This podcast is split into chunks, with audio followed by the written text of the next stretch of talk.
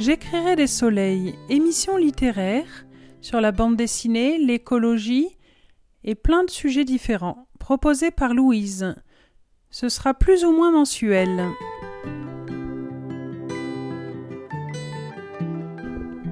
Aujourd'hui, je vais vous présenter donc cinq livres. Donc, on va commencer par Créer vos cosmétiques bio, euh, écrit par Sylvie Ampiquian, euh, édition Terre Vivante. Nous allons poursuivre avec Mauvais traitement. Pourquoi les femmes sont mal soignées Édition Le Seuil, écrit par Delphine Boer, Ariane Puccini.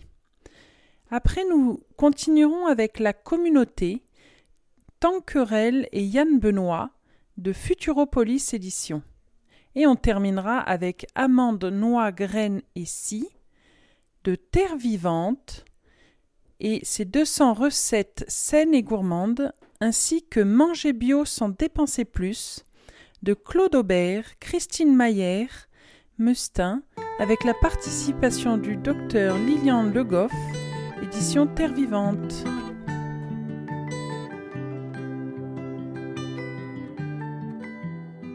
Créez vos cosmétiques bio, visage, corps et cheveux, édition Terre Vivante, écrit par Sylvie Ampiquian qui ne souhaite pas s'amuser à concocter de petites potions magiques pour soigner ses petits maux du quotidien, mais surtout se faire du bien.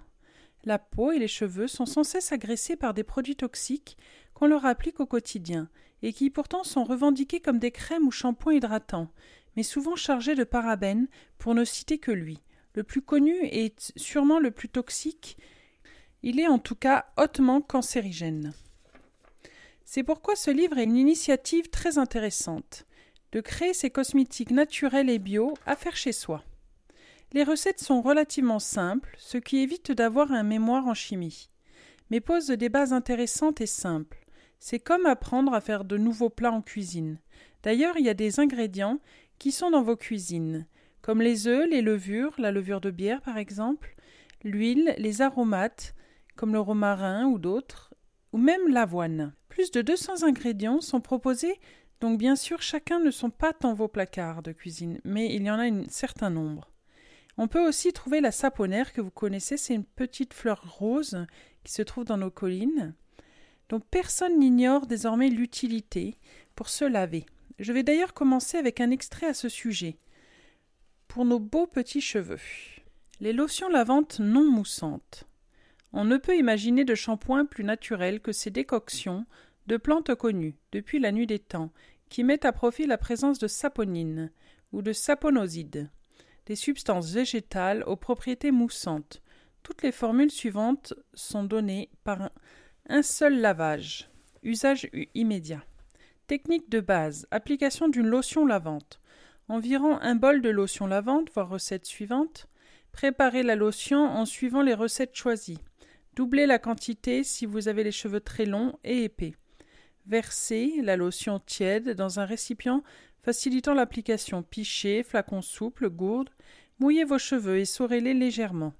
Faites couler la lotion très lentement sur les cheveux pour qu'ils s'en imprègnent en évitant le contact avec les yeux. Malaxez au fur et à mesure que le liquide coule dans les cheveux et massez délicatement le cuir chevelu. Laissez agir deux à trois minutes. Rincez soigneusement, renouvelez si nécessaire. Cheveux gras, sales. Lotion lavante à la saponaire, tout cheveux. Une grosse poignée de feuilles et de fleurs de saponaire, ou une petite poignée de racines de saponaire coupées en morceaux. 30 à 40 centilitres litres d'eau. Portez à frémissement la saponaire et l'eau dans une casserole et maintenez pendant 10 minutes à couvert. Filtrez et laissez tiédir, appliquez selon la technique de base de la lotion lavante. Lotion lavante aux feuilles de lierre, tout cheveux, cheveux, poivre et sel. Une grosse poignée de feuilles de lierre, 30 à 40 centilitres d'eau. Portez à frémissement, de lierre et de l'eau. Dans une casserole et maintenez pendant 10 minutes à couvert. Filtrez et laissez tiédir. Appliquez selon la technique de la base de la lotion lavante. Lotion lavante au bois de Panama, cheveux foncés, manquant de tonus et de brillance. 15 grammes d'écorce de bois de Panama en copeaux. 30 à 40 centilitres d'eau froide, faites frémir le bois de Panama et l'eau dans une casserole et maintenez, pendant 10 minutes à couvert, filtrez laissez tiédir. Appliquez selon la technique de base de la lotion lavante, en évitant soigneusement le contact avec les yeux. Ça peut piquer. Cette lotion est idéale pour les cheveux foncés ou colorés aux plantes. 100% végétale. En revanche, elle est déconseillée pour les cheveux très clairs qu'elle peut colorer. Voilà, donc vous avez plein de techniques et des lotions. Euh, celle qui suit, elle est à la luzerne, par exemple. Voilà, donc ça a l'air très simple, là, euh, comment c'est présenté. Il, ne propose pas, par contre, de shampoing solide maison qui est très tendance. Aujourd'hui, il y a beaucoup de gens qui utilisent ça. Et ils expliquent par rapport à ça. Le shampoing solide est pratique et écologique. Compte tenu de son emballage réduit, si vous faites partie des adeptes, vous pouvez être tenté de le fabriquer vous-même.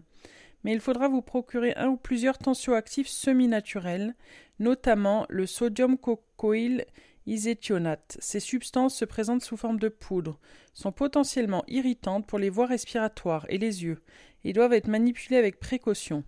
Nous n'avons pas retenu cette technique dans l'ouvrage car elle s'éloigne de nos conceptions de cosmétiques, mais vous trouverez de nombreuses recettes sur Internet.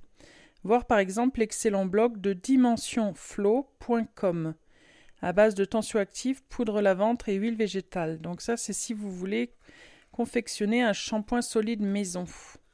Voilà, donc il y a après des, shampoings beaucoup plus élaborés et même moussants. Euh, je vais vous en lire un extrait justement d'un shampoing plus élaboré. Les shampoings moussants. Pour les inconditionnels des bulles, les bases lavantes végétales formulées pour les cheveux sont plus douces et respectueuses que les shampoings conventionnels. Néanmoins, il reste préférable de ne pas se laver les cheveux avec un produit mousson plus de deux fois par semaine. Shampoing personnalisé express. Une dose de shampoing neutre bio ou base lavante neutre bio adaptée aux cheveux. Ingrédient additionnel voire suggestion plus bas. Mélangez la base moussante et l'ingrédient additionnel dans une coupelle et utilisez aussitôt. Laissez agir 2 à 3 minutes avant de rincer. Cheveux très secs, fragiles, peu sales, une noisette de gel d'aloe ou de yaourt de soja. Les cheveux gras, une demi-cuillère à café de jus de citron ou 2 à 3 gouttes d'huile essentielle de pamplemousse ou de romarin. Pour les pellicules, 2 à 3 gouttes d'huile essentielle de palmarosa, titri ou lemongrass.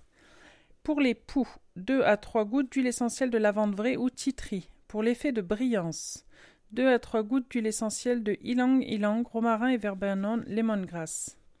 Les shampoings à sec conviennent particulièrement aux cheveux gras dont ils nettoient les racines alourdies par le sébum, permettant ainsi d'espacer les lavages. Ils sont utiles aussi lorsqu'on ne peut pas se mouiller les cheveux pour raison de santé ou en voyage.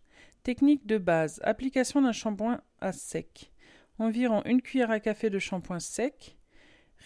Posez une serviette sur vos épaules, répartissez la poudre de manière homogène dans les cheveux en insistant sur les racines. Ajoutez la quantité selon l'épaisseur des cheveux. Pour rendre l'application plus facile, conditionnez la poudre dans une saupoudreuse ou une salière et dispersez l'arrêt par raie en vous aidant d'un peigne. Vous pouvez aussi appliquer la poudre à l'aide d'un pinceau souple, pinceau pour poudre libre blaireau. Une fois le shampoing bien réparti, malaxez la chevelure, laissez poser 4 à 5 minutes. Brossez soigneusement avec une brosse douce en finissant la tête en bas. Terminez au peigne. Shampoing à sec express. En cas de panne, utilisez un des ingrédients du placard ci-dessous. Amidon, fécule de riz, de maïs ou de marante, arrow ou route. La poudre d'iris, de l'ortie, de la sauge et du. Argile surfine blanche, verte ou jaune, rassoule finement pilée. Suivez la technique de base du shampoing à sec. Bon ben voilà, là c'était juste un éclairage sur les shampoings. Vous voyez donc la diversité de shampoings qu'on peut déjà mettre dans nos cheveux. Euh, c'est pas évident hein, de partir euh, avec des bases qui sont pas communes comme on a aujourd'hui, comme le shampoing classique qu'on utilise. Euh, je, je suis pas sûre moi par exemple que j'utiliserai que ces shampoings-là, mais je pense que de faire ces shampoings-là de temps en temps, ça peut être vraiment efficace et ça permet de rebooster un petit peu son cuir chevelu. Voilà. Ce que j'aime dans cet ouvrage, c'est aussi l'idée de tendre au zéro déchet avec euh, les lingettes lavables qui s'installent désormais dans de nombreuses salles de bain. Donc ils, mettent des petits tutos et ils invitent à, faire des, lingettes lavables. Nous, on l'a déjà fait. On a d'ailleurs plus que ça dans la salle de bain. Et vraiment, euh, c'est hyper pratique et c'est hyper efficace. Et en plus, ça évite d'avoir des tonnes de coton dans nos salles de bain. Ce livre est intéressant et complet, et pour finir, je vais vous lire un extrait détaillé de la composition des ingrédients, à savoir aussi que vous avez plus de 230 recettes, ce qui n'est pas rien. Page 13 et page 14, je vais vous lire donc euh, des extraits sur les ingrédients qu'on a déjà cités parce qu'il y en a beaucoup dans nos cuisines, mais pas que. Les ingrédients de base. Les ingrédients qualifiés de base sont présents en grande proportion dans les formules cosmétiques et servent de support à des actifs plus faiblement dosés. Bénéficiant d'une excellente affinité pour la peau et les cheveux et et d'un très bon profil de tolérance cutanée, la plupart d'entre eux peuvent être employés purs ou très peu dilués. Ce chapitre résume les propriétés et usages des principaux ingrédients de base de cosmétiques naturels faits maison. Certaines grandes familles sous-entendent un vaste choix d'espèces, dont une sélection détaillée figure dans l'abécédaire proposé en annexe. Pour vous aider à constituer votre sélection permanente et personnelle, vous pouvez trouver également dans un cahier spécial, donc c'est page 53, un récapitulatif des ingrédients adaptés à vos besoins par type de peau ou de cheveux. Donc vous voyez, c'est très complet. Alors, l'élément de base, c'est l'eau. Propriété usage. L'eau est un ingrédient cosmétique majeur et l'élément indispensable à la toilette, surtout employé comme base aqueuse, dans les laits et lotions notamment. Elle participe aussi à l'hydratation des couches superficielles de l'épiderme, à condition d'être véhiculée par certains actifs dits humectants, miel, gel, aloe, acide de fruits, etc. L'eau du robinet, si elle est de bonne qualité, convient pour les préparations à usage immédiat, masque, lotion. Si elle est très calcaire, chlorée, de qualité médiocre, mieux vaut la filtrer ou la remplacer par de l'eau en bouteille, peu minéralisée. Eau de source ou Evian. Montroucourt, rosé de la reine, Volvic. Pour les préparations à conserver, crème fluide, lait, lotion tonique et pour les soins destinés aux enfants, aux bébés, il est conseillé d'utiliser de l'eau filtrée puis bouillie, ou une petite bouteille d'eau de source spécialement conservée pour l'occasion. Euh, je pense qu'aussi là ils le disent pas, mais je pense que vous pouvez utiliser des eaux végétales. C'est ce qui reste quand vous faites des huiles essentielles. Il y a deux parties. Il y a l'huile essentielle et l'eau végétale. Et nous, on utilise beaucoup euh, l'eau végétale pour les cosmétiques et pour, euh, et pour les soins du visage. Et c'est très bien, surtout celle à la lavande. Voilà.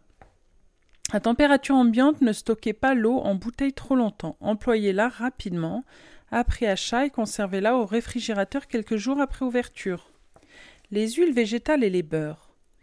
Propriété. Depuis l'Antiquité, les huiles végétales sont les piliers des cosmétiques naturels. De manière générale, elles sont nourrissantes, protectrices, apaisantes et assouplissantes.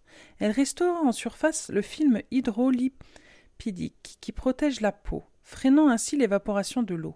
Par conséquent, elles ne sont pas hydratantes mais plutôt antidéshydratantes. De plus, en, de plus, elles pénètrent dans les couches superficielles de l'épiderme, assouplissent ainsi la peau, action émolliente, et lui donnent un toucher très doux. Elles sont très supérieures aux huiles minérales, paraffine, vaseline, qui n'ont qu'une faible affinité avec la peau et n'apportent aucun nutriment utile aux cellules cutanées. Et pourtant, on l'utilise énormément dans les cosmétiques. Donc vous voyez, c'est pas forcément efficace et intéressant pour notre peau.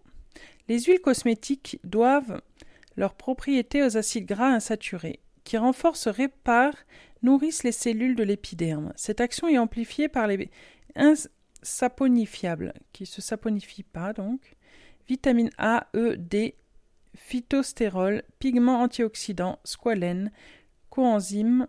Ces composés bioactifs sont des propriétés variées, anti-inflammatoires, cicatrisantes, antioxydantes, anti-âge stimulante pour la circulation insecticide, etc. Certains augmentent la synthèse du collagène et de l'élastine et améliorent ainsi la tonicité et l'élasticité de votre peau. Non irritantes et très peu allergéniques, les huiles végétales sont globalement très bien tolérées. Toutefois, si vous êtes allergique aux fruits à coque, évitez par précaution les huiles d'amandes douces, d'abricot, de noix, et du, du noix de Brésil, de noix de macadamia et de noisettes.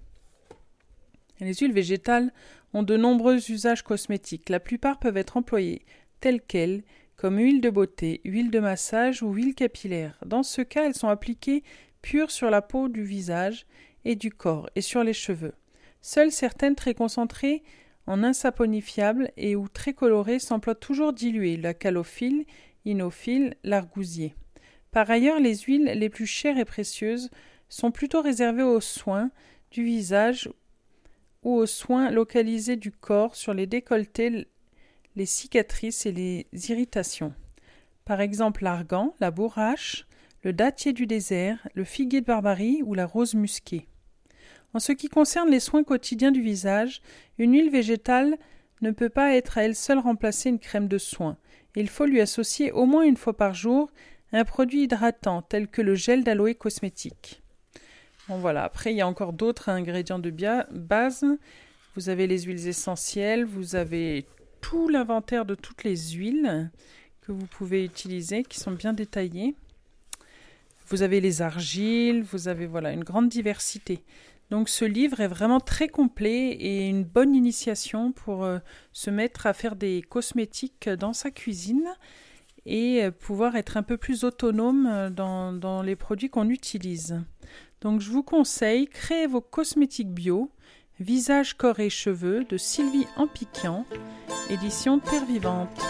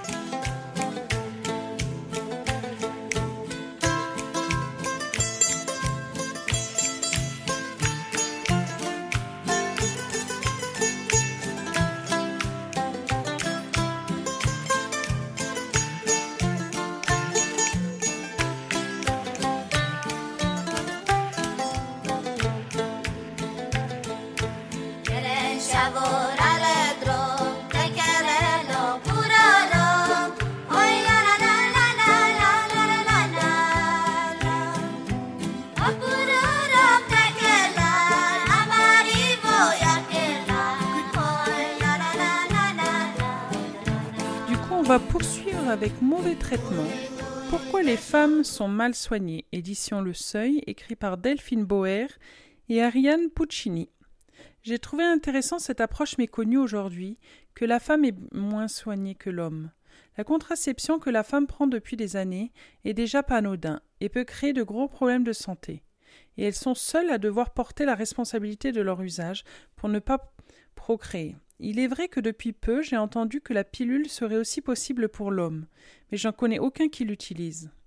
Le volet santé est un sujet qui m'interpelle, car, déjà je suis très méfiante de nature avec n'importe quel médicament, car de nombreux effets secondaires sont souvent à déplorer. Ils sont utiles, je n'en doute pas, et peuvent sauver de nombreuses vies, comme les antibiotiques, mais il faut être prudent et ne pas en abuser comme on a tendance à le faire aujourd'hui. Je me demande si ça n'engendre pas plus de problèmes que de solutions parfois. Entre autres la résistance aux antibiotiques. Donc en amont, il faut utiliser le plus de soins naturels possible avant d'utiliser des antibiotiques ou d'autres médicaments plus forts. Les femmes sont confrontées à de nombreuses injustices, même dans le monde du travail. Mais parfois on déplore qu'elles ne sont pas assez dans la lutte pour contester ces injustices. Le Médiator fut un scandale connu dont je vous invite à voir le film en complément de la lecture de ce beau livre. La fille de Brest, réalisé par Emmanuel Berco. On voit la bataille qu'a menée Irène Frachon, une pneumologue, qui s'est rendue compte de la toxicité du Médiator et de tous ses effets secondaires. C'était une bataille de David contre Goliath pour que la réalité puisse triompher. Ce livre m'a fait penser à ce film car c'est un pavé dans la mare pour dénoncer les scandales d'aujourd'hui sur la santé et sur les femmes. Mais ce n'est pas fini. Avec cette crise du Covid, je pense que l'on pourra avoir davantage de dégâts, entre autres avec le vaccin qui va sûrement être imposé à long terme. Je vais poursuivre avec le début du livre qui introduit parfaitement le contenu de celui-ci et qui vous dévoile l'écriture du livre qui est très belle et intéressante. C'est écrit de manière journalistique. Suis une collectionneuse. Géraldine ne retient pas un petit rire nerveux et lance un regard amusé à la ronde. De chaque côté d'elle, sur la banquette de ce café où nous la rencontrons, ainsi qu'à ses pieds de gros sacs de course, à l'intérieur des dossiers en carton et des livres rouges, épais comme des bottins. Elle se saisit de l'un d'eux avec un air gourmand et tourne les pages chargées de petits caractères serrés. Celui-ci date de 1977. Je peux vous dire que pour lui, j'ai fait grimper les enchères sur Internet. Dans un autre sac, elle sort l'édition de 1982, puis celle de 1976 et les empile sur la petite table de bistrot, manquant de renverser au passage sa tasse de déca vide, avalée d'un trait il y a deux heures. Au début de cette discussion, regardez celui-ci en 1967, c'était seulement roule ma poule pour tous les médicaments, pas une seule contre-indication ou effet indésirable. La France était la risée des autres pays pour, pour ça. De la pub pour les labos, rien de plus. Ça craignait. Le nez dans les pages, elle se délecte, semble-t-il, de cet austère alignement des notices posologiques, de cet imposant ouvrage que tout bon médecin de famille se devait d'exposer sur les étagères de son cabinet médical avant l'ère d'Internet. Le dictionnaire Vidal.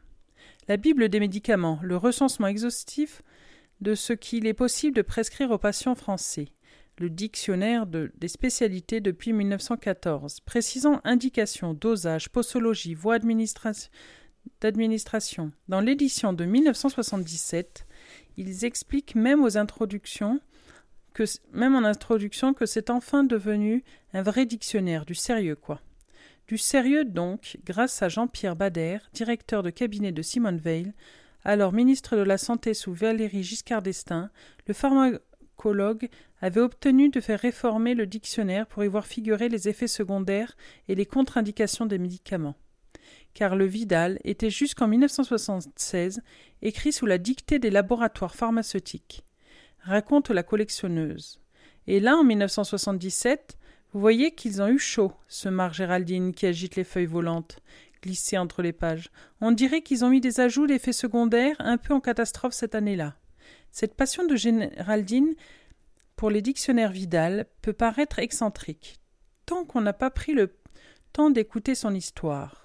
Depuis qu'on lui a diagnostiqué à 19 ans une tumeur au cerveau provoquant des crises d'épilepsie, sa vie, telle qu'elle nous la rencontre ce soir de janvier, ressemble à une triste litanie de graves problèmes de santé, de prescriptions, d'effets secondaires, d'embrouilles médicales, d'invraisemblablement coups du sort.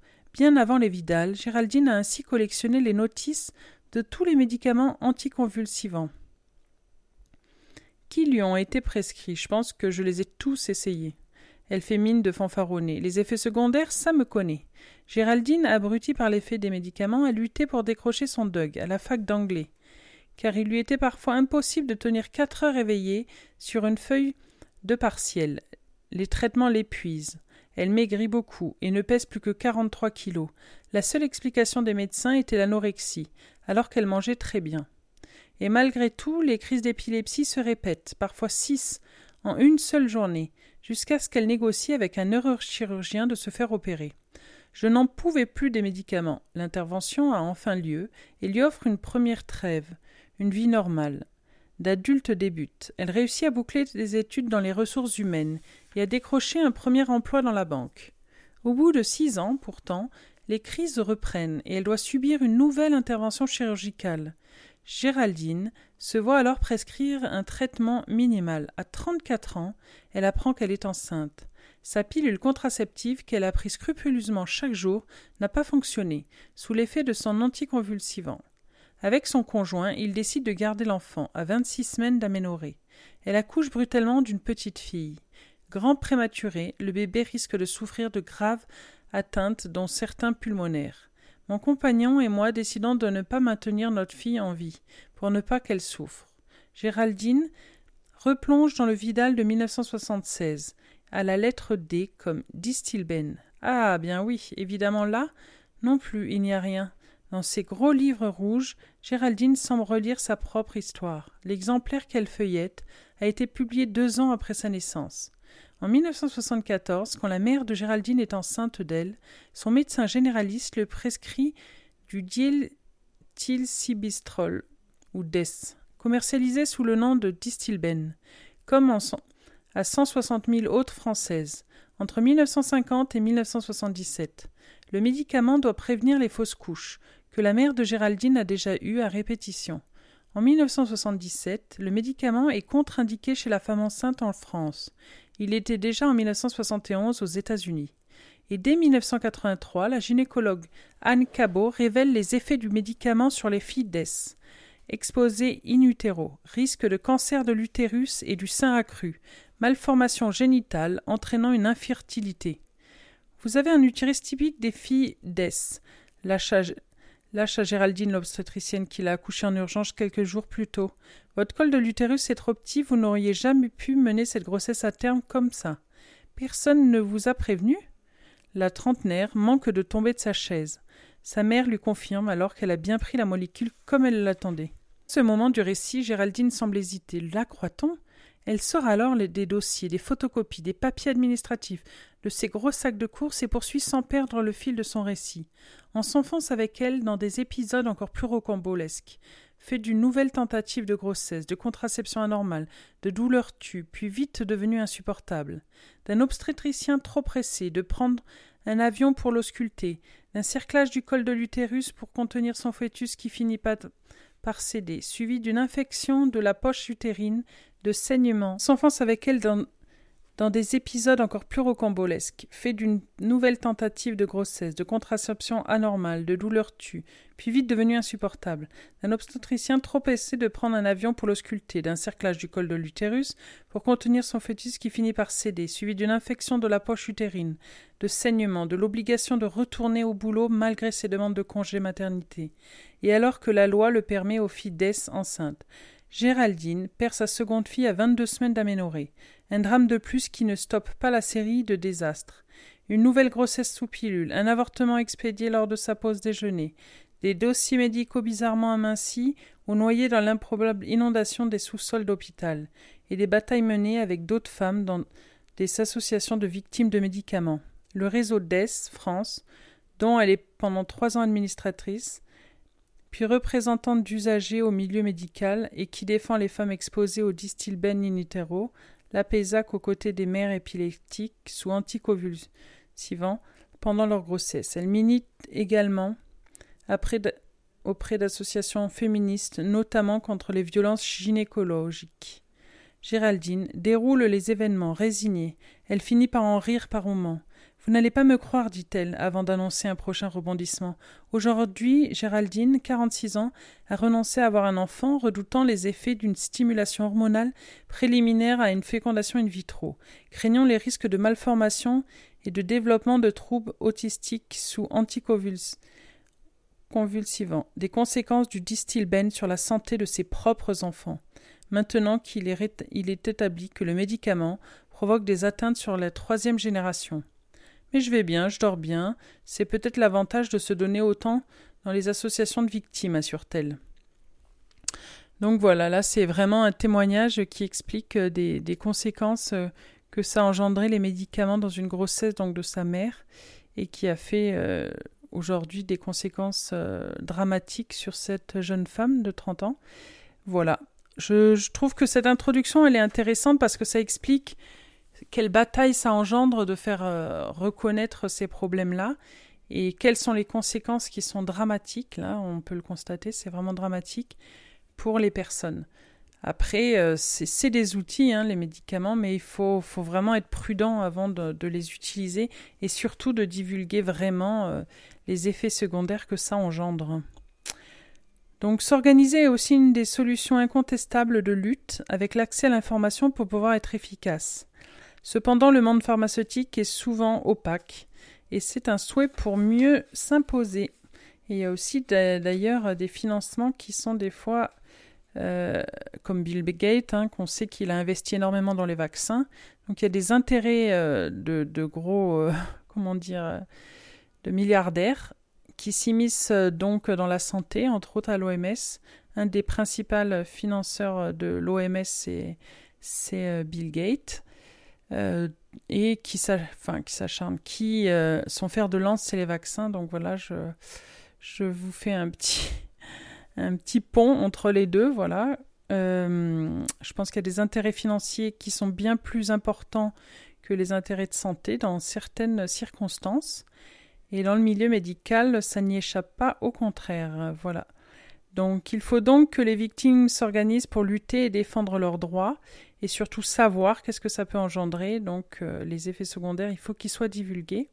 La prévention est pourtant la meilleure guérison, mais à défaut de savoir en amont, on essaye de guérir en aval et d'être indemnisé pour les dégâts que ça provoque et éviter que d'autres subissent les mêmes, euh, drames. on peut parler de drame parce que là, le témoignage euh, l'évoque clairement. Voilà, c'est à ce sujet que je vais poursuivre le livre avec l'Alliance des victimes.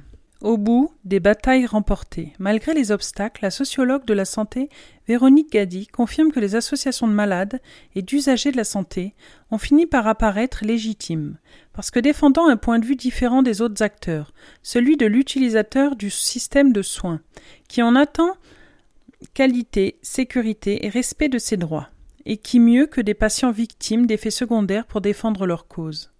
Quand ces associations d'usagères finissent par gagner le respect des autorités de santé ou les comités d'experts auxquels elles sont confrontées, c'est déjà une victoire. Mais elles ont aussi à leur actif de véritables faits d'armes, qui ont changé posologie, application ou même abouti au retrait de certains médicaments de traitement. Le scandale le plus récent, l'androcure, a connu des rebondissements jusqu'en février 2020. Devant les inquiétudes de femmes ayant pris ce médicament, ayant développé des méningiomes, l'Agence européenne du médicament, l'EMA, responsable de la sécurité des produits de santé dans l'Union européenne, a émis le 14 février 2020 des restrictions d'utilisation des produits contenant de la ciprotérone.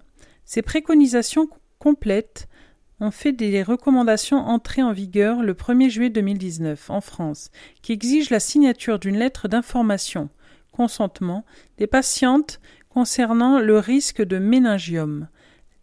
L'AMEVEA n'y est sans doute pas pour rien, même si Emmanuel Huette Mignaton souligne un combat collectif mené également par d'autres associations, notamment celles de personnes transgenres qui ont été également très combatives. Pour le cas de l'Essure, lorsqu'elle décide de passer la main de la présidente d'Émilie Gillier, elle-même victime le 15 mars 2019, Marielle Klein, fière que Résiste soit devenue la référence du gouvernement en termes de recensement officiel des victimes, s'en va avec le sentiment du devoir accompli. J'avais deux objectifs, le retrait d'Essure du marché et la création d'un protocole de retrait. C'est chose faite. Après des années, les choses se sont accélérées. Suite à la perte du marquage CE, en août 2017, qui devait être temporaire, Bayer a aussi annoncé le retrait de la vente des sûrs. Ce sont deux moments clés dans notre combat. Voilà, donc il y a des combats qui réussissent, ça c'est une bonne idée. En tout cas, il faut au moins essayer de combattre des, injustices et des choses révoltantes euh, qui engendrent des conséquences dramatiques. Et je vais finir avec, euh, à l'assaut d'un système, les femmes nouvelles donnes de la médecine. Féminisation de la profession. Le plafond de verre va-t-il craquer? Ainsi, un vrai changement de la médecine prenant plus en la santé des femmes pourrait être porté par les premières intéressées. Elles pourraient alors jeter un regard différent sur la clinique, mettre en lumière de nouvelles problématiques de recherche. Mais les femmes parmi leurs confrères médecins ont-elles les mêmes chances de se faire entendre? Pas tout à fait, notamment parce que les parcours jusqu'au poste prestigieux de recherche n'en sont encore peu accessibles. Le constat fait encore grincer les dents chez les aspirantes PUPH, professeurs des universités et praticiens hospitaliers, grade le plus élevé dans la recherche, qui ne parviennent que difficilement à briser le plafond de verre qui les empêche d'accéder aux plus hautes fonctions. Le 28 décembre 2018, un collectif de 130 médecins signait ainsi dans le quotidien Le Monde une tribune réclamant une meilleure représentation des femmes parmi cette élite de la recherche. Seulement 28% des médecins qui accèdent à cette qui accédaient cette année-là à ces postes prestigieux dans les centres hospitaliers universitaires étaient des femmes. Elles n'étaient que 38% parmi les maîtres de conférences, praticiens, hospitaliers, nouvellement nommés. Pour l'heure, les femmes n'occupent que 32% des postes hospitalo universitaires. Plus elles montent en grade, moins elles sont nombreuses. Seulement 15% des PUPH sont des femmes. Cette sous-représentation des femmes finit par se remarquer un peu trop, alors que la féminisation de la profession est galopante dans les promos de PASS, première année de médecine, qui se succèdent. En 2018, il y avait, selon le Conseil national de l'ordre des médecins, CNNOM, 43% des femmes parmi les médecins inscrits à l'ordre et 57% d'hommes. Et parmi ceux qui s'inscrivent pour la première fois à l'ordre et débutent leur carrière, 59% étaient des femmes contre 41% d'hommes. Une discrimination et un sexisme persistant à l'égard des femmes médecins, constatés par les premiers intéressés, autant que par leurs collègues masculins, consolident ce plafond de verre. C'est ce que révèle un sondage commandité par l'association Données des L pour la santé qui a pour vocation de promouvoir les femmes dans la médecine et la recherche médicale. Donc voilà, le chemin est encore long, mais il y en a qui, font ce chemin et qui se battent pour qu'elles puissent accéder aussi à des postes et euh, travailler dans le milieu hospitalier à, des niveaux assez élevés. Voilà. Et, donc ce livre retrace tout ça. C'est un livre poignant et qui fait poser beaucoup de questions sur la société actuelle et sur le droit des femmes et le droit de se soigner aussi et d'avoir un accès aux soins égalitaires, quoi. Mauvais traitement. Pourquoi les femmes sont mal soignées? De Delphine Boer et Ariane Puccini, édition Le Seuil.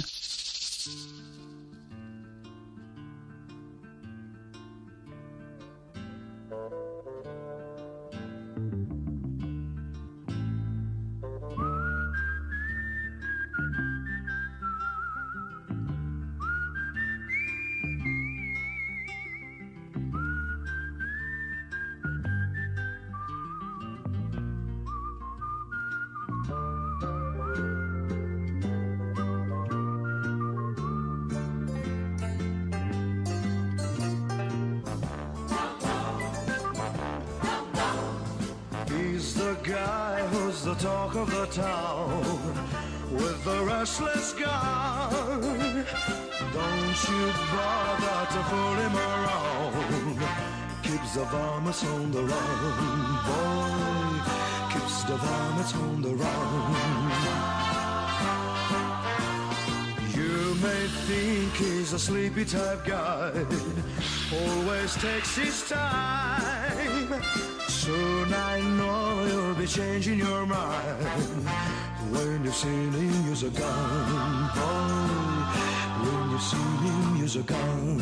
Maintenant, on va passer à quelque chose de plus léger, c'est la communauté. Donc, c'est écrit par Tanquerel et Yann Benoît. C'est Tanquerel qui est au dessin, c'est le dessinateur, et, ben Yann Benoît qui est à l'écriture. Voilà.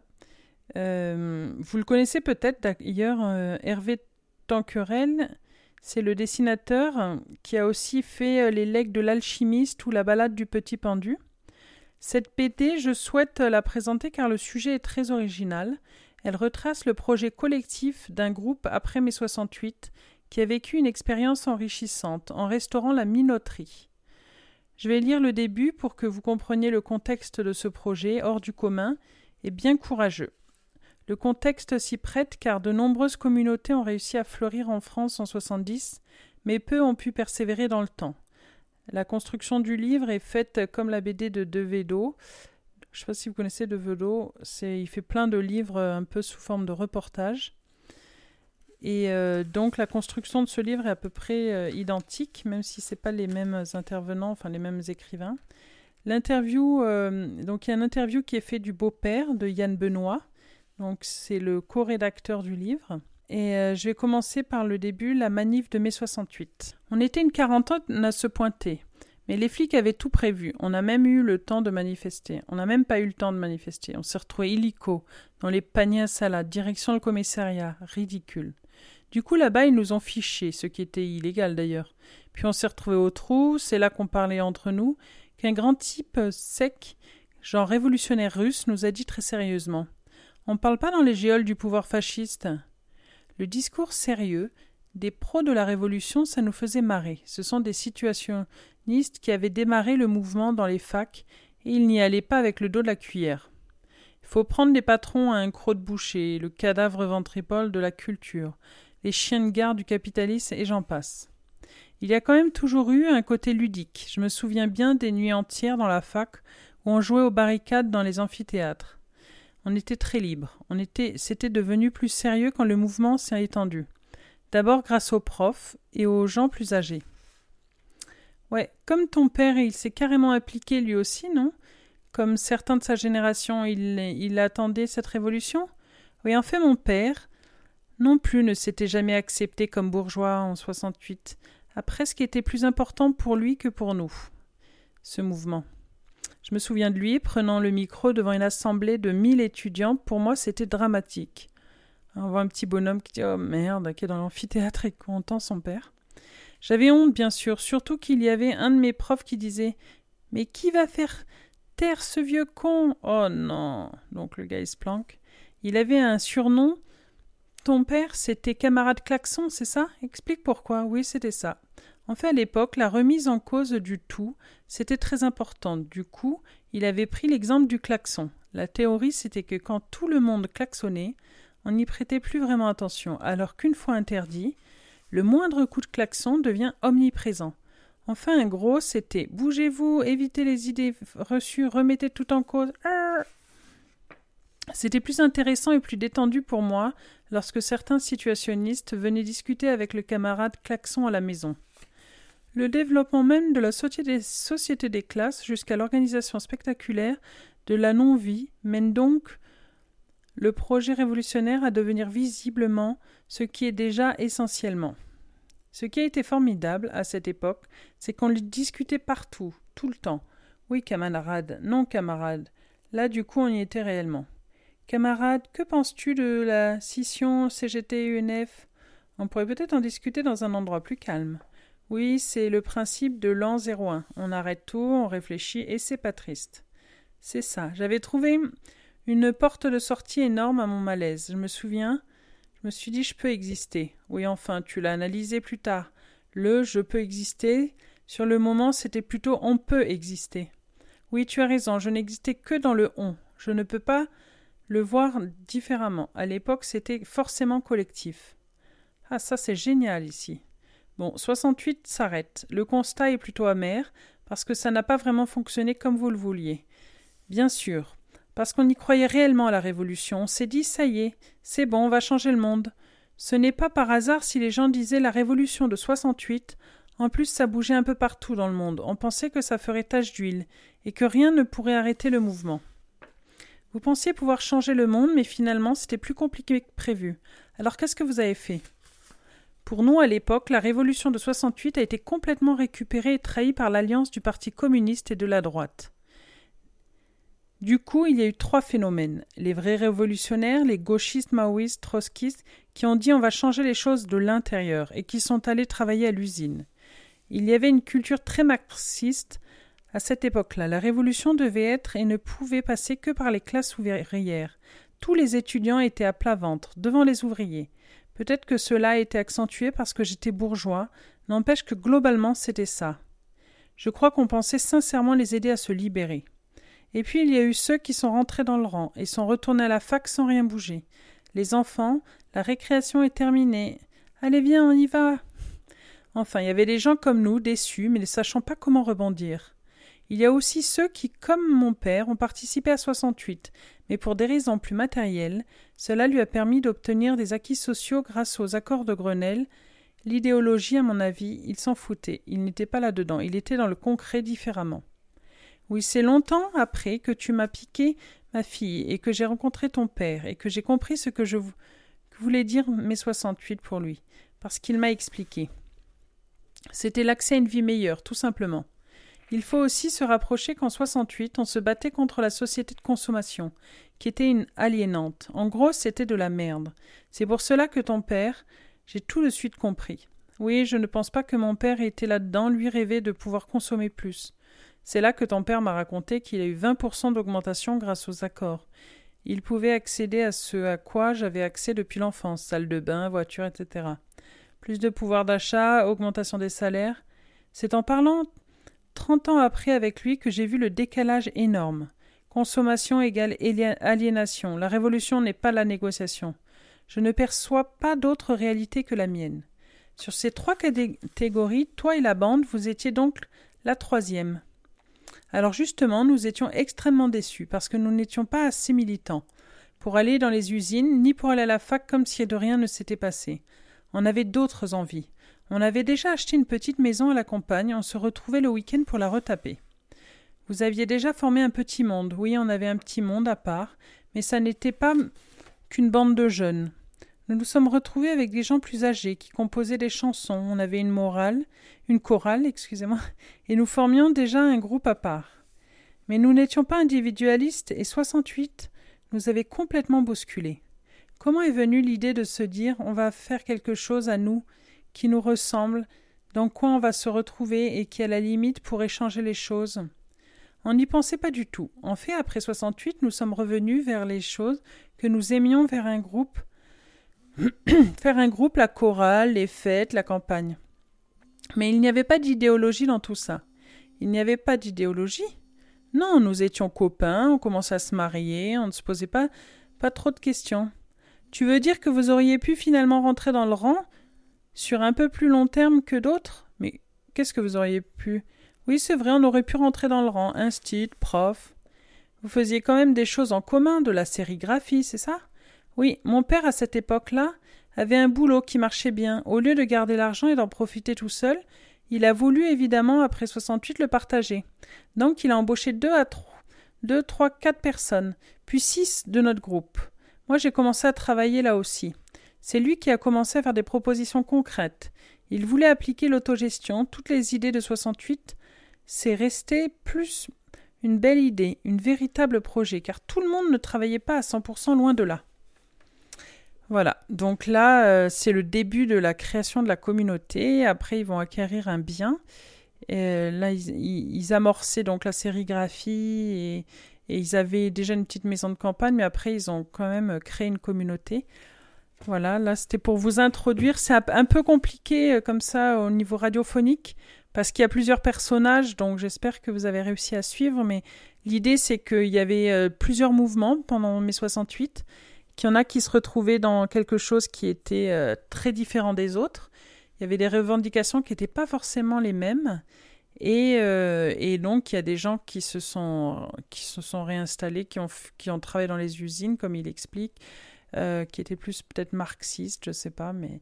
Et il y en a d'autres qui ont décidé de vivre autrement, qui ont remis en question complètement le système dans lequel ils vivaient et de créer une nouvelle société, en fait. voilà le projet un peu de, cette communauté, et comme d'autres communautés, vous devez en connaître, hein, il y en a localement, euh, comme Longomai, euh, c'était de créer quelque chose de nouveau et de vivre différemment. Voilà. C'est très ambitieux et très courageux de leur part. Et il y en a qui ont, réussi à rester, à perdurer dans le temps, quoi. Voilà. Donc on voit bien le côté humoristique de la BD, ce qui est très agréable à lire, ainsi que les dessins très bien faits, ce qui nous embarque très vite dans le tourbillon de cette histoire. Après, on rentre dans le vif du sujet. Ça, c'est un aperçu de l'historique du projet. Et là, je vais poursuivre euh, avec euh, la création, le concret, quoi, de comment ils vivent ensemble. Nos copains passaient tout l'été dans un grand mas en montagne. C'était très rustique, pas d'électricité, pas d'eau courante. Pour le chauffage, ils utilisaient les moutons. Ils étaient, ils les rentraient le soir au rez-de-chaussée et leur chaleur montait, chauffant les étages. Tété les moutons Il y avait un ruisseau pas loin, là on se lavait, on faisait la vaisselle et le linge. À 2000, on s'appelle par son prénom, enfin on voit des gens qui chantent. Les menus n'étaient pas très variés, patates, nouilles, riz, avec la sauce soja, tout passait bien. Encore des nouilles, on voit les enfants qui râlent. Hum, ça rappelle des souvenirs. Ce soir, toute la famille dormait dans un grand lit de paille au grenier. Faut dormir maintenant, chut. Ça sent le pipi de mouton, il y a des araignées. Ça, c'est les enfants qui, qui on allait voir leurs nombreux copains qui étaient dans les vallées voisines. Dans les pays, on les appelait les Indiens. Le menu des repas ne variait pas beaucoup, sauf que là, il y avait souvent des gâteaux pour les adultes et d'autres pour les enfants. Ça ne fumait pas que des clopes non plus. Oh non, pas cela, vous avez la vôtre, vous. Les Indiens faisaient du maraîchage, de l'élevage, des moutons, des chefs de l'artisanat du miel. C'étaient des boulots souvent durs à la montagne. Beaucoup n'ont pas tenu. Le samedi, tout le monde descendait à Prades pour vendre les produits ou bien les acheter. Mais surtout, c'était l'occasion de se retrouver. Les communications n'étaient pas toujours faciles en montagne. Là, c'était le rendez-vous, c'était plutôt folklore. Mais ce sont de beaux, bons souvenirs, c'était chaleureux. C'était de vraies vacances. Les envies de vivre autrement étaient fortes ici aussi, mais elles paraissaient parfois moins sérieuses et plus variées que chez nous.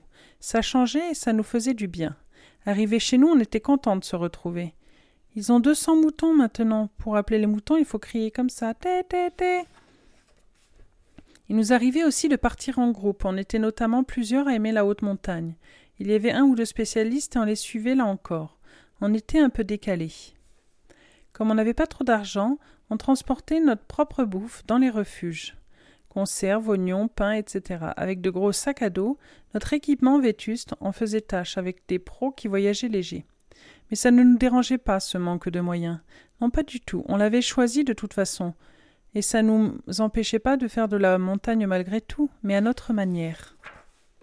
Et puis au sommet, c'était le pied complet. Dis donc, ça me permet de rebondir. Ce que tu me dis là, parce que finalement vous étiez aussi arrivé au sommet de votre projet communautaire, est-ce que c'était le pied complet là aussi? C'était pas mal, mais à mon avis, on n'y était pas encore au sommet. On avançait on sentait que le principe marchait, et que ça pouvait durer. Je crois qu'on était fiers de ça. Alors, qu'est-ce que vous avez atteint comme sommet, selon toi? Lorsqu'on a organisé notre fameuse journée porte ouverte en 74, je crois, c'est-à-dire deux ans après votre installation à la minoterie. Oui, c'est ça. On finit, on pensait créer une salle d'expo pour l'artisanat, histoire de se faire connaître un peu. Et puis les bruits sur la communauté étaient tenaces, drogue, sexe, et j'en passe. Alors l'idée de journée porte ouverte s'était imposée. On avait travaillé dur, on pouvait désormais présenter le résultat. Faire une journée porte ouverte, d'accord, mais il y a du boulot. Il va falloir ranger les ateliers, dépoussiérer, signaliser, et que ça fasse sérieux acheter du vin, réparer, finir la balustrade. Donc on voit tous ces petits personnages qui sont en mouvement et qui nettoient, qui font de, de la signalétique. On nettoie la cave? Non, c'est trop casse-gueule, on mettra des barriques dehors. Bon, plus à gauche. Alors, vous avez fini Non, presque. je suis vanné. C'est plus propre que dans l'atelier que chez nous. On s'en fout, les gens ne visiteront pas les maisons. J'ai le trac, moi aussi un peu. Je suppose que vous avez fait appel à la presse pour communiquer sur cette journée. Ça a été facile de les y intéresser. Tu veux rire? Ils n'attendaient que ça. Enfin la presse locale, évidemment. Une communauté qui ouvre ses portes, c'est pas tous les jours. On a même eu un reportage sur la télé régionale. Ah merde, c'est les hippies. Du coin, ça Une communauté dans un cadre bucolique. Et les articles de journaux, c'était comment? Maintenant, ça me fait marrer, mais c'était très positif. Ouais, vraiment positif. Plaisir, implantation d'un artisanat au milieu rural, mais aussi un exemple de vie de communauté, une extraordinaire expérience, arriver à la cogestion intégrale, ça c'est tous les journaux qui font des grands titres.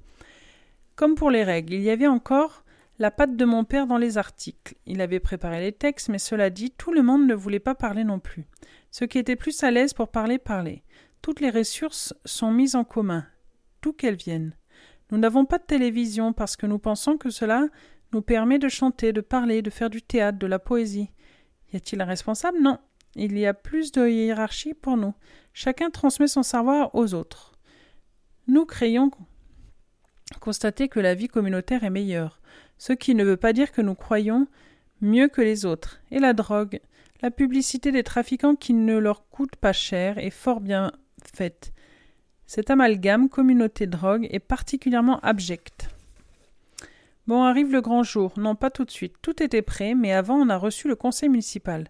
C'était très important pour nous, tu sais. Parmi eux, il y avait Albert. Il était conseiller du coin, ça a aidé. Après la visite des lieux, on leur a payé l'apéro dans la salle commune. Des bons garces, j'ai toujours, dit ça, moi. On raconte beaucoup de choses sur vous sans savoir, c'est sûr. Eh ouais. La critique est facile, mais l'art est difficile, ça c'est sûr. Santé. Dites-moi, le bus de votre Marianne à la mairie est un peu vieux. Vous pourriez nous faire quelque chose de plus moderne? Bien sûr, avec plaisir. Il ne me reste plus qu'à vous souhaiter bonne chance pour demain. Non, parce que la critique est facile, mais euh, le soir tout était en place, mais on ne savait absolument pas si les gens se déplaceraient ou pas. Le lendemain, c'était l'angoisse. Eh ouais, carrément. L'enjeu était fort et on était sûr de rien. On avait fixé l'ouverture à 14 heures, et à 13h30, il y avait une petite dame du bourg qui se pointe. Bonjour, jeune homme. Bonjour, vous êtes la première. Je ne pouvais pas venir à 14 heures, mais je tenais absolument à vous rendre visite. Là, je me suis dit, si c'est elle qui vient, c'est gagné. Et en effet, tout le pays était déplacé pour venir voir les hippies. On était débordés. À droite, un peu plus à gauche. Les gens étaient obligés d'attendre leur tour pour pouvoir visiter les différents ateliers. D'après toi, c'était plus par curiosité ou par intérêt pour votre projet? Écoute, je crois que c'était avant tout la curiosité. Ça a l'air banal maintenant, mais à l'époque, ça faisait remuer le mouvement communautaire. Les gens voulaient vérifier si tout ce qu'ils entendaient dire était vrai ou pas. On l'a bien vu aux questions qu'ils posaient. Ça me rappelait vraiment mai 68 dans notre besoin de parler, d'expliquer, de confronter les idées. On n'avait pas peur, on expliquait, comme dans la rue ou à la fac. On était enfin dans le réel, le vécu, et ça faisait longtemps qu'on l'attendait. En tout cas moi, qui te parle, c'est sûr, j'y étais à plein. Et voilà, donc là c'était la rencontre avec, euh, avec le village et les alentours, donc qui présentent leur communauté. Voilà. Donc on voit un peu la complexité aussi d'accueillir beaucoup de monde, déjà qui sont nombreux dans la communauté, mais en plus de, les accueillir et de mettre tout en place pour euh, communiquer sur une autre manière de vivre. Mais c'est intéressant. Bon après je ne vais pas persister à lire encore des extraits, moi je vous invite surtout à lire le livre. Il y a beaucoup de choses, comment ils vivent ensemble, comment ils sont pas forcément d'accord au niveau politique sur certaines choses. Il y a une caisse commune, donc euh, ils se répartissent aussi euh, les besoins et l'argent, voilà. C'est voilà, c'est une autre approche de la société, une, une société euh, différente, une alternative. Voilà, c'est une communauté et, euh, et, elle existe toujours, voilà. Donc je vous invite à lire cette bande dessinée, ça s'appelle La Communauté de Tanquerel et Yann Benoît, édition Futuropolis.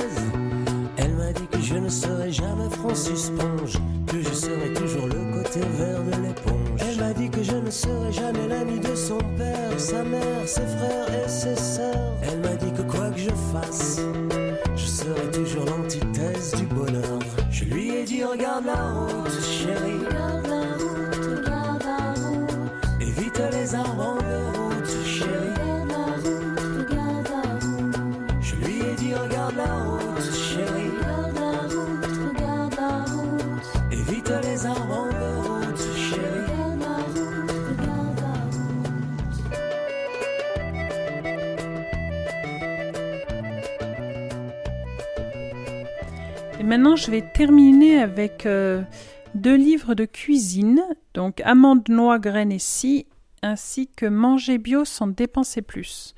Donc c'est deux livres de cuisine de l'édition Terre Vivante.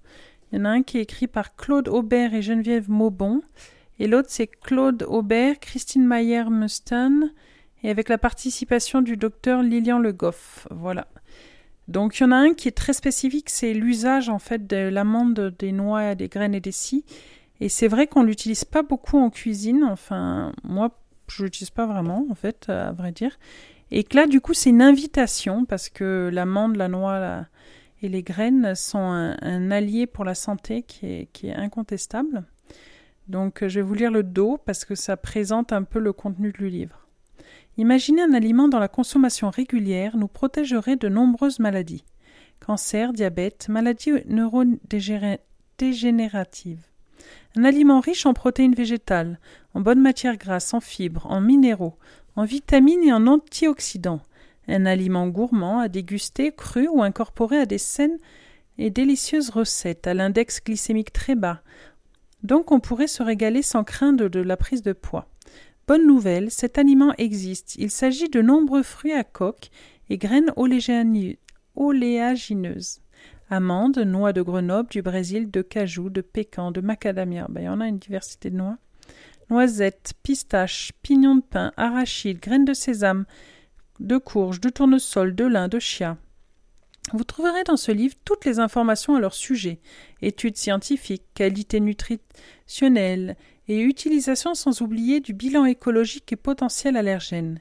Côté cuisine, 200 recettes vous permettront de vous régaler sainement, du petit déjeuner au dîner, pâte à tartiner aux noix et aux graines, salade de potimarron aux noix de cajou, soupe aux amandes, falafel au sésame, pâté d'azuki aux noix, saumon aux pistaches, crème au chia. Alors n'attendez plus, grignotez-les telles quelles et ajoutez-les à votre repas quotidien. Claude Aubert, ingénieur agronome, est un pionnier de l'agriculture biologique et de l'alimentation saine. Auteur de nombreux ouvrages sur ces sujets, il est également cofondateur de Terre Vivante. Passionné de cuisine, Geneviève Mauban a une longue expérience de la cuisine saine, et en particulier de l'utilisation dans de multiples recettes inspirées de la cuisine traditionnelle du monde entier, des fruits à coque et des graines oléagineuses. Depuis 40 ans, la SCOP Terre Vivante édite des livres d'écologie pratique. Voilà, donc c'est la présentation de amandes, noix, graines et. Et dedans, vous trouverez euh, plein de choses, des soupes par exemple. Vous avez euh, la soupe aux légumes et aux fruits à coque. Vous avez aussi la salade d'épinards et d'avocat aux noix de pécan. Oh, ça a l'air bon ça. Alors, salade d'épinards et d'avocat aux noix de pécan. Donc coupez l'avocat en dés et séparez les quartiers de l'orange. Mélangez tous les ingrédients sauf les noix de pécan, puis décorez avec ces derniers. Cette salade se marie très bien avec des pâtes ou encore des œufs durs ou des crevettes. Et les ingrédients, c'est des jeunes pousses d'épinards, un avocat, douze cerneaux de noix de pécan, une orange sanguine, le jus d'une orange, le jus d'un citron et trois cuillères à soupe d'huile d'olive. Donc c'est très simple et ça a l'air très bon. Voilà. Vous avez aussi des sauces. Il y a tout un éventail de sauces qui a l'air délicieuse, comme la sauce aux olives et aux noix. Écrasez ensemble au mortier ou mixez les olives préalablement dénoyautées, les noix et l'ail haché pour obtenir un mélange homogène. Ajoutez le sumac et l'huile d'olive, puis salez. Mélangez pour obtenir une sauce fluide. Donc il faut une poignée d'olives vertes, une poignée d'olives noires, une poignée de cerneaux de noix, deux gousses d'ail et une cuillère à soupe d'huile d'olive et une cuillère à café de sumac. Pour ceux qui connaissent pas le gomasio, alors moi j'adore le gomasio, j'utilise énormément. Donc euh, là, ils, expliquent comment le faire. Donc il faut 12 cuillères à soupe de graines de sésame, une cuillère à soupe rase de gros sel. Donc versez les graines de sésame dans une poêle sèche et faire griller à feu doux moyen en remuant sans arrêt jusqu'à qu'elles soient bien dorées et commence à sauter. Mettre les graines dans un mortier avec le sel. Piler jusqu'à ce qu'il ne reste plus de graines entières. Verser dans un bocal fermé, le gomasio se conserve ainsi plusieurs mois. Donc voilà, le gomasio c'est délicieux, vous pouvez l'utiliser dans vos salades, vous l'utilisez même moi j'en mets des fois sur le riz, vous pouvez le mettre un peu partout, c'est vraiment excellent quoi. Voilà, c'est du sésame grillé. Vous avez d'autres euh, recettes dans ce livre, sachant qu'il y en a 200, je ne vais pas vous énumérer toutes les 200, mais je vais encore vous mettre un petit peu l'eau à la bouche avec la salade de riz aux pistaches. Préparez une sauce avec l'huile d'olive, le jus de citron, la cannelle, la coriandre, salée et poivrée. Faire cuire le riz à la vapeur, ajouter la sauce, les pistaches, les raisins secs et les champignons émincés. Servir tiède ou froid. Donc c'est pour 4 personnes, il faut à peu près 200 g de riz basmati, 100 g de pistaches décortiquées non salées, 80 g de champignons de Paris, 60 g de raisins secs, 3 cuillères à soupe d'huile d'olive, 3 cuillères à soupe de jus de citron et une cuillère à café de coriandre en poudre. Et une cuillère à café de cannelle en poudre et sel poivre. Et le riz peut être remplacé aussi par du boulebourg. Voilà, donc euh, c'est des hum, plein de recettes qui ont l'air euh, toutes très délicieuses. Et du coup, j'enchaîne directement avec manger bio sans dépenser plus. Parce que c'est une des solutions pour la santé, justement, c'est la nourriture, et la bonne, pas chargée de toxiques euh, et d'antibiotiques et de pesticides. Ça fera une des alternatives au livre que j'ai cité précédemment pour les soins au naturel. Donc voilà.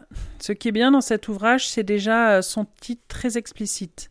Manger bio sans dépenser plus. Déjà, le titre, il dit beaucoup. Le titre est juste et il, invite les gens à manger différemment. Et beaucoup de gens remettent en question cette évidence pourtant euh, que le bio c'est cher, que en fait il faut apprendre à cuisiner. C'est là sûr que c'est sûr que si vous achetez des, des, produits déjà faits, euh, des produits transformés, ça va engendrer un surcoût. Mais si c'est vous qui faites les choses, euh, ça va pas engendrer un surcoût énorme. Voilà, les bases seront peut-être différentes d'un peu, mais euh, c'est d'autant plus euh, de médicaments que vous n'aurez pas à utiliser parce que vous êtes intoxiqué avec les pesticides et tout ça. Donc euh, après, il faut aussi consommer peut-être moins de viande parce que c'est vrai que la viande bio, ça chiffre vite, quoi. Mais voilà. Et surtout de faire soi-même. C'est surtout ça, je pense, la clé. Voilà. Donc du coup, je vais, je vais vous lire un extrait donc du livre et, euh, euh, vous inviter à vous le procurer parce qu'il n'est pas en plus très cher, il a 15 euros et il donne plein de solutions pour que vous mangiez euh, bio et, sans faire craquer votre porte-monnaie non plus. Donc c'est des recettes assez simples, il y a même des menus qui sont mis en place dans ce livre, dans l'intro. Donc vous avez tout un inventaire de menus à faire dans la semaine par exemple. Ça peut vous inviter à avoir une alimentation variée.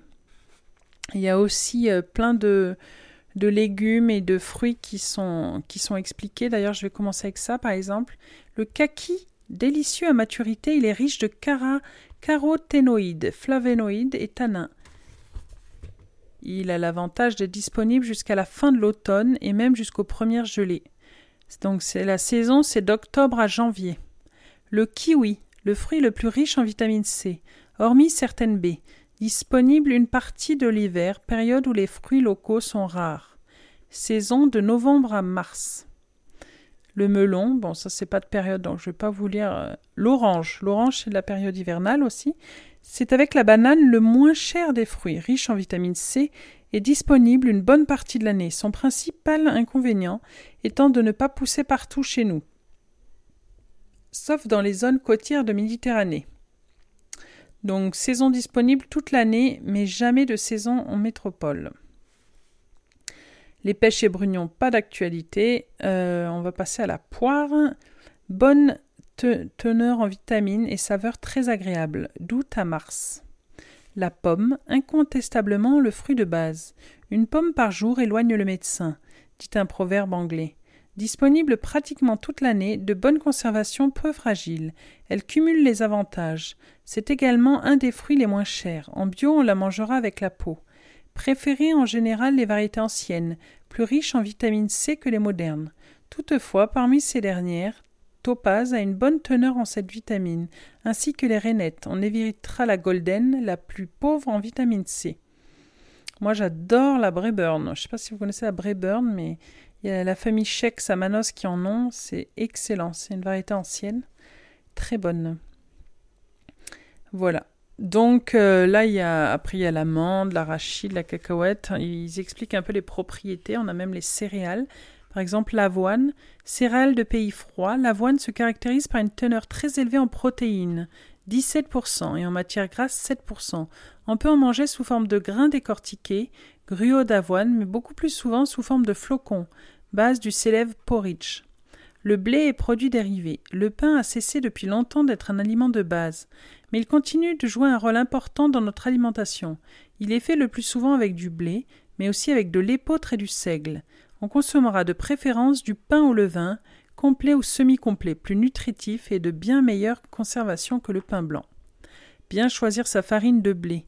On distingue plusieurs types de farine selon le degré de raffinage, mais la farine intégrale T150, la plus complète, grain de blé simplement moulu, avec laquelle on fait le pain intégral jusqu'à la farine T550.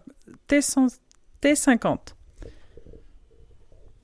la plus blanche, destinée à la pâtisserie. Dans la pratique d'une alimentation saine, on utilise surtout la T80, farine semi-complète, et la T110, farine complète. Pour la pâtisserie, on pourra prendre la farine bise T65. Voilà. Donc euh, ça, c'était un petit volet sur les céréales.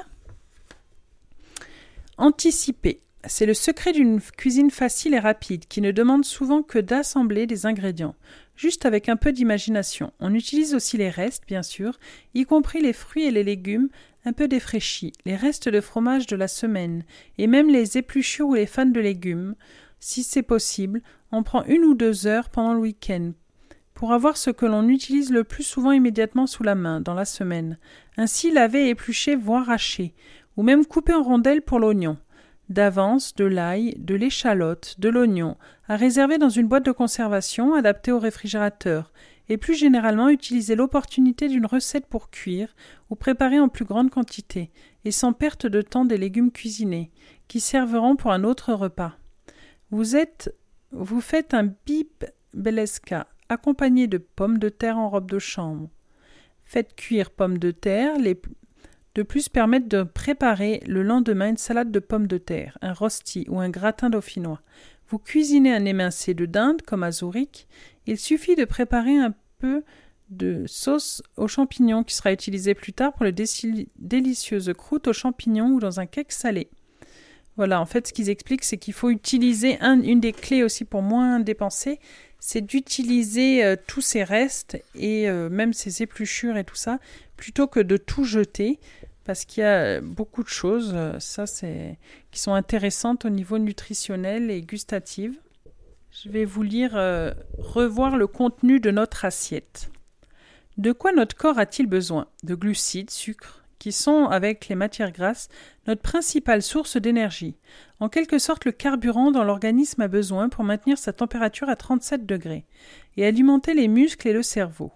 On distingue les glucides simples, principalement le glucose et le fructose, et les glucides complexes, principalement l'amidon. Les premiers sont apportés par les fruits, le sucre des fruits, le sucre industriel saccharose, association d'une molécule de glucose et du fructose. Le miel, le sucre contenu dans de nombreux aliments transformés, confitures, biscuits, chocolat, pâtisserie. L'amidon est apporté principalement par les féculents, céréales, pommes de terre et légumineuses. L'essentiel des glucides doit être fourni par les féculents, en particulier les céréales, les glucides simples, ne devant être qu'un complément. Les protéines, qui sont les matériaux de construction. Et après, il y a les lipides. voilà, là, il y a expliqué en fait qu'est-ce qu'il faut qu'on ait dans notre assiette au niveau du contenu. Vous avez plein de recettes, donc je vais en, lire quelques-unes. Et ils vous disent où s'approvisionner. Moi, ce vol-là, je le trouve très intéressant, c'est qu'il faut aller directement chez le producteur essentiellement. Et après, dans les magasins bio, les biocopes qui sont associatives en général, voilà, ils expliquent bien ça, c'est qu'il faut éviter les grandes surfaces au maximum et tous les intermédiaires. Bon, après, les bananes, euh, localement, ça va être difficile d'en trouver. Si vous aimez ça, vous, pouvez vous en approvisionner dans les biocopes, par exemple.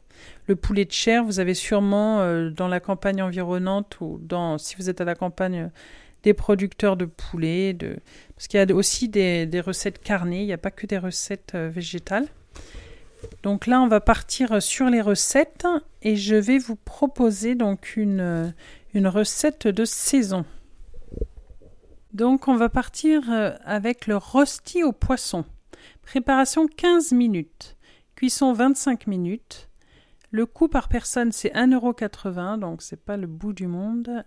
Et la saison, c'est toute l'année. Un kilo de pommes de terre, 4 œufs, muscade selon le goût, herbes selon le goût et 200 g de filet de poisson blanc, sel, poivre.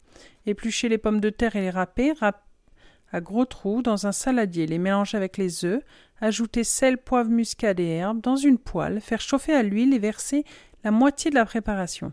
Déposer les filets de poisson, salés et poivrés, recouvrir du reste de pommes de terre râpées, Laissez dorer une face, puis retourner à l'aide d'une assiette pour faire dorer l'autre face éventuellement. Recouvrir d'un couvercle pour assurer la cuisson du poisson. Servir avec une salade frisée au crouton et à l'ail. Voilà. Après, vous avez aussi la pomme de terre au four et au romarin, très simple, et aussi de saison. Un kilo de pommes de terre, romarin, trois cuillères à soupe d'huile d'olive, Prendre des pommes de terre de taille moyenne, les couper en deux dans le sens de la longueur et les disposer la partie coupée au-dessous dans un plat à four ou directement sur la plaque du four, légèrement huilé, arrosé d'huile d'olive, salé et parsemé de romarin. Faites cuire à 30 à 40 minutes à four chaud. ces, recettes, les essais, elles sont délicieuses. Donc, vous pouvez y aller les yeux fermés.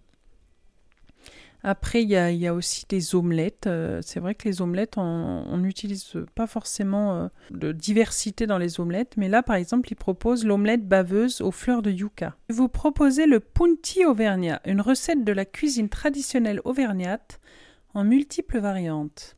200 g de verre de blette, un oignon, du persil, 100 g de lard maigre, 100 g de farine complète, 20 centilitres de lait, 3 œufs, 15 pruneaux dénoyautés, sel, poivre. La préparation c'est 20 minutes, ça dure une heure et le coût par personne c'est 1,10. 1,10€. Voilà. Hachez finement les blettes, l'oignon et le persil, ajoutez le lard coupé en petits morceaux et mélangez.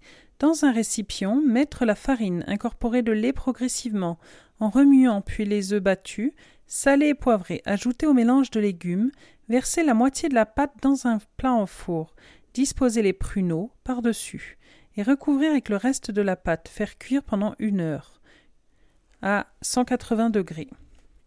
Voilà, vous avez aussi des recettes euh, sucrées, comme euh, ceux qui connaissent. Moi, je le, fais souvent, j'adore ça. C'est la salade d'orange à la cannelle. Donc, 4 oranges, une cuillère à café d'eau de fleurs d'oranger, une demi-cuillère à café de cannelle, quelques feuilles de menthe ciselées. Coupez les deux bases des oranges et les épluchez facilement, après avoir fait quatre incisions au couteau dans le sens de la longueur. Bien éliminer le zeste et l'albédo. Partie blanche du zeste, coupez les tranches fines dans le sens de la largeur. Les disposez dans un saladier arrosé d'eau, de fleurs d'oranger et saupoudré de cannelle. Mélangez délicatement, parsemez de quelques brins de menthe avant de servir bien frais. Voilà, vous avez aussi la poire au miel. Bon, enfin bon, je ne vais pas toutes vous les lire. En tout cas, il y en a plus de 200, il y en a 250. Et il y a 40 menus à moins de 3 euros. Donc euh, voilà, ça vaut vraiment le coup. Ce livre est très intéressant, ainsi que Amande et Noix, Graines et. Donc euh, les deux livres là que je vous ai présentés parce qu'ils se rejoignent, c'est Manger bio sans dépenser plus de Claude Aubert, Christine Maillère et Mustin, et Amande, Noix, Graines et euh, toujours de Claude Aubert et Geneviève Maubon. Voilà, édition Terre Vivante.